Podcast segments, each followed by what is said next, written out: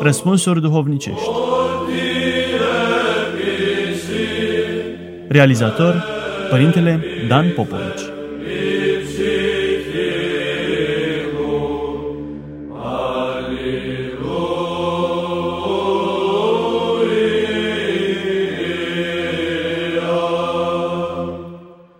Dragi ascultători, continuăm să răspundem la întrebarea cum ar trebui să trăiască un creștin într-o lume, dacă nu tot mai complexă, cel puțin tot mai complicată. Am văzut în emisiunile precedente că multilateralul Pavel Florenski, teolog, filozof, preot ortodox, matematician, fizician și istoric al artei, avea ca duhovnic un ieromonah de o extremă simplitate, Ava Isidor de la Schitul Ghețimani.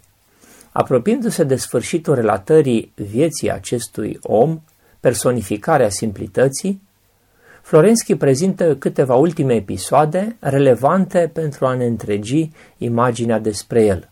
Cu două zile înainte de moarte, pe 2 februarie, pe la 4 dimineața, părintele Isidor voi să ia Sfânta Împărtășanie. După o bedniță mică de la orele 8, veniră la el cu sfintele daruri și îl împărtășiră. Ucenicul îi spuse, Vai, părinte, dar văd că muriți. Gata, gata, risposte el cu blândețe. Te-ai gândit oare ce spui? Dumnezeu nu are morți, toți sunt vii. Cel ce crede în mine nu moare, a zis Domnul. Eu nu mor, Dumnezeu nu este al morților, ci al viilor. A doua zi pe la două, veniră la el doi studenți de la Academia Teologică și aduseră zece ruble.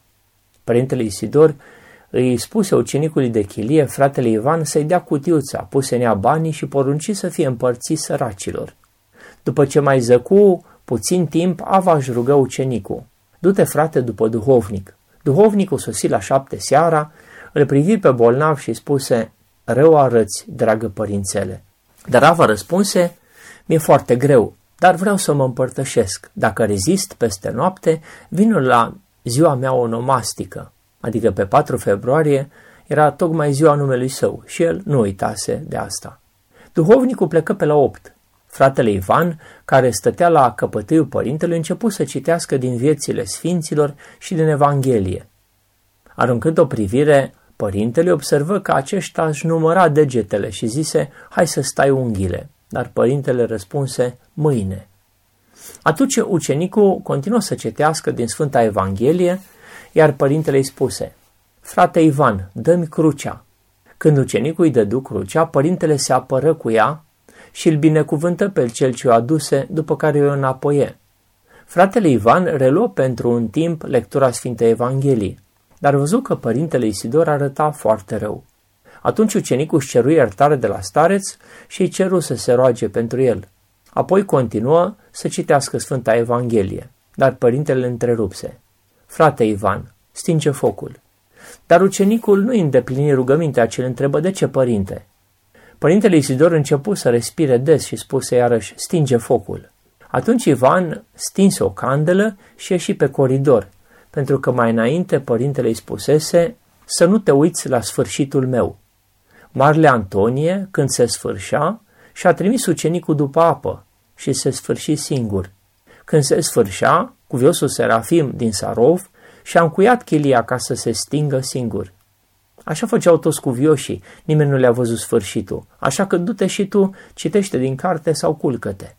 Încă pe când era sănătos, părintele Isidor le repeta ucenicilor săi că este chiar un păcat să privești cum moare un om, amintind cu această ocazie de preacuviosul Pavel Tebeul și de mulți alți sfinți. Porunca starețului de a stinge focul nu fusese un moft. Nu, căci avea convingerea solidă, întărită de experiența veacurilor, că atunci când mori trebuie să te concentrezi pe deplin, să te eliberezi cu totul de ceea ce este lumesc, să te aduni în tine însuți și să rămâi singur cu Dumnezeu. Ce anume făcea moribundul în aceste ultime clipe, ce simțea și ce gândea el în tihna și în pacea sa lăuntrică, pace care nu trebuia tulburată nici măcar de vedere obișnuită a chiliei sărăcăcioase, nici de umila raza candelei, aceasta nu numai că nu putem afla, dar chiar dacă am fi aflat, nu am fi fost în stare să înțelegem cu mintea. Sufletul Avei avea puteri de neînțeles pentru mintea noastră. Dar de remarcat este că, în clipa morții, față către față cu Dumnezeu, cu toată adânca lui zmerenie, părintele Isidor se compara cu nevoitori înduhovniciți și folosea asemenea expresii de parcă această comparație ar fi fost un lucru obișnuit. Pentru altcineva ar fi fost un gest de mândrie și de infatuare insuportabilă. Dar în gura părintelui Isidor, această îndrăzneală era atât de firească, încât trecea ca și neobservată. Această mărturie dinaintea morții, dată de Ava Isidor despre sine, este de mare preț pentru noi, că cine altcineva ar fi putut aprecia și înțelege cel mai bine pe cel înduhovnicit, dacă nu el însuși. Așa că fratele Ivan stinse focul și ieși pe hol. Părintele respira des. Fratele Ivan se culcă pe jos îmbrăcat și ascultând respirația muribundului a dormi. Erau orele nouă și jumătate. Trezindu-se din somnul cel cuprinsese brusc, fratele sări în picioare și începu să asculte. În chilie era liniște. Fratele se apropie. Gura părintelui era deschisă. Fratele îi pipăi trupul. Era cald încă. Înțelese că starețul își dăduse sufletul Domnului. Era 11 noaptea. Fratele Ivan fugi să-l trezească pe stareț, eromonahul Israel. Acesta sosi și sluji parastasul. Astfel, la orele 11 nopții de 3 februarie 1908, în ajunul zilei numelui său, se sfârși marele stareț al schitului Ghețimani. Avea probabil în jur de 84 de ani. Vestea sfârșitului Avei Sidor se răspândi a doua zi la Sergiev Posad, a ajungând în scurtă vreme până la Moscova. Pe 5 februarie dimineața, marea familie duhovnicească a starețului se adună pentru ultimul rămas bun în biserica schitului. Sosi și episcopul E și câțiva erari moscoviți, frații de mănăstire, câțiva studenți ai Academiei Teologice și mulți mireni. Nu se știe prin ce mijloace intrară și chiar câteva femei în biserică, deși femeile nu aveau acces la schit. Ceremonia fu frumoasă, dar și tristă, pentru că toți resimțeau cu durere că plecase dintre noi un asemenea ajutor cu care nu aveam să ne mai întâlnim vreodată. Unii plângeau cu lacrime amare. Când slujba se termină, episcopul chemă spre mormânt pe cei ce fuseseră mai apropiați de reposat. Mormântul starețului fu înconjurat de un inel strâns de oameni. Și atunci episcopul ridică ușor voalul negru de pe fața părintelui. Starețul era ca viu, cu fața trasă și micșorată, dar fără cea mai mică urmă de putrefacție. În mâna morții parcă nici nu se atinsese de el. Un ușor zâmbet lumina buzele ferecate. Pieptul parcă mai respira.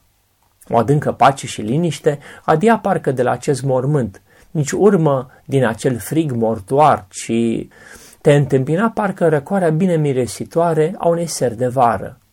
Ca un soare nasfințit deasupra ogoarelor albite de pârg, așa era starețul în mormântul său. Nu vedea aici nici tăcerea grandilocventă a defunctului, nici înstrăinarea festivă a reposatului, ci fericirea tihnei în Dumnezeu.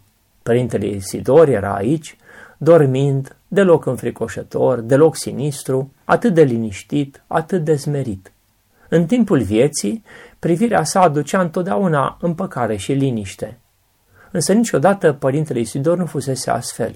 Cu un potcap tras pe frunte, cu capul ușor aplecat spre stânga, senin și luminos, dar fără acea paloare cadaverică de ceară, arăta nespus de bine, încât îți venea să-i cer binecuvântare și lacrimile curgeau de la sine dar nu de jale sau de tristețe, ci din pura duioșie și încântare în fața frumuseții care învisese moartea. Era primul mormânt pe care îl vedeam fără să-mi lase impresia de sinistru.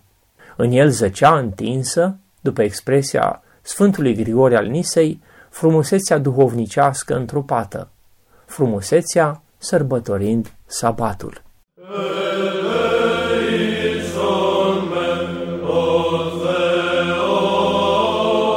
Răspunsuri duhovnicești. Realizator Părintele Dan Popovici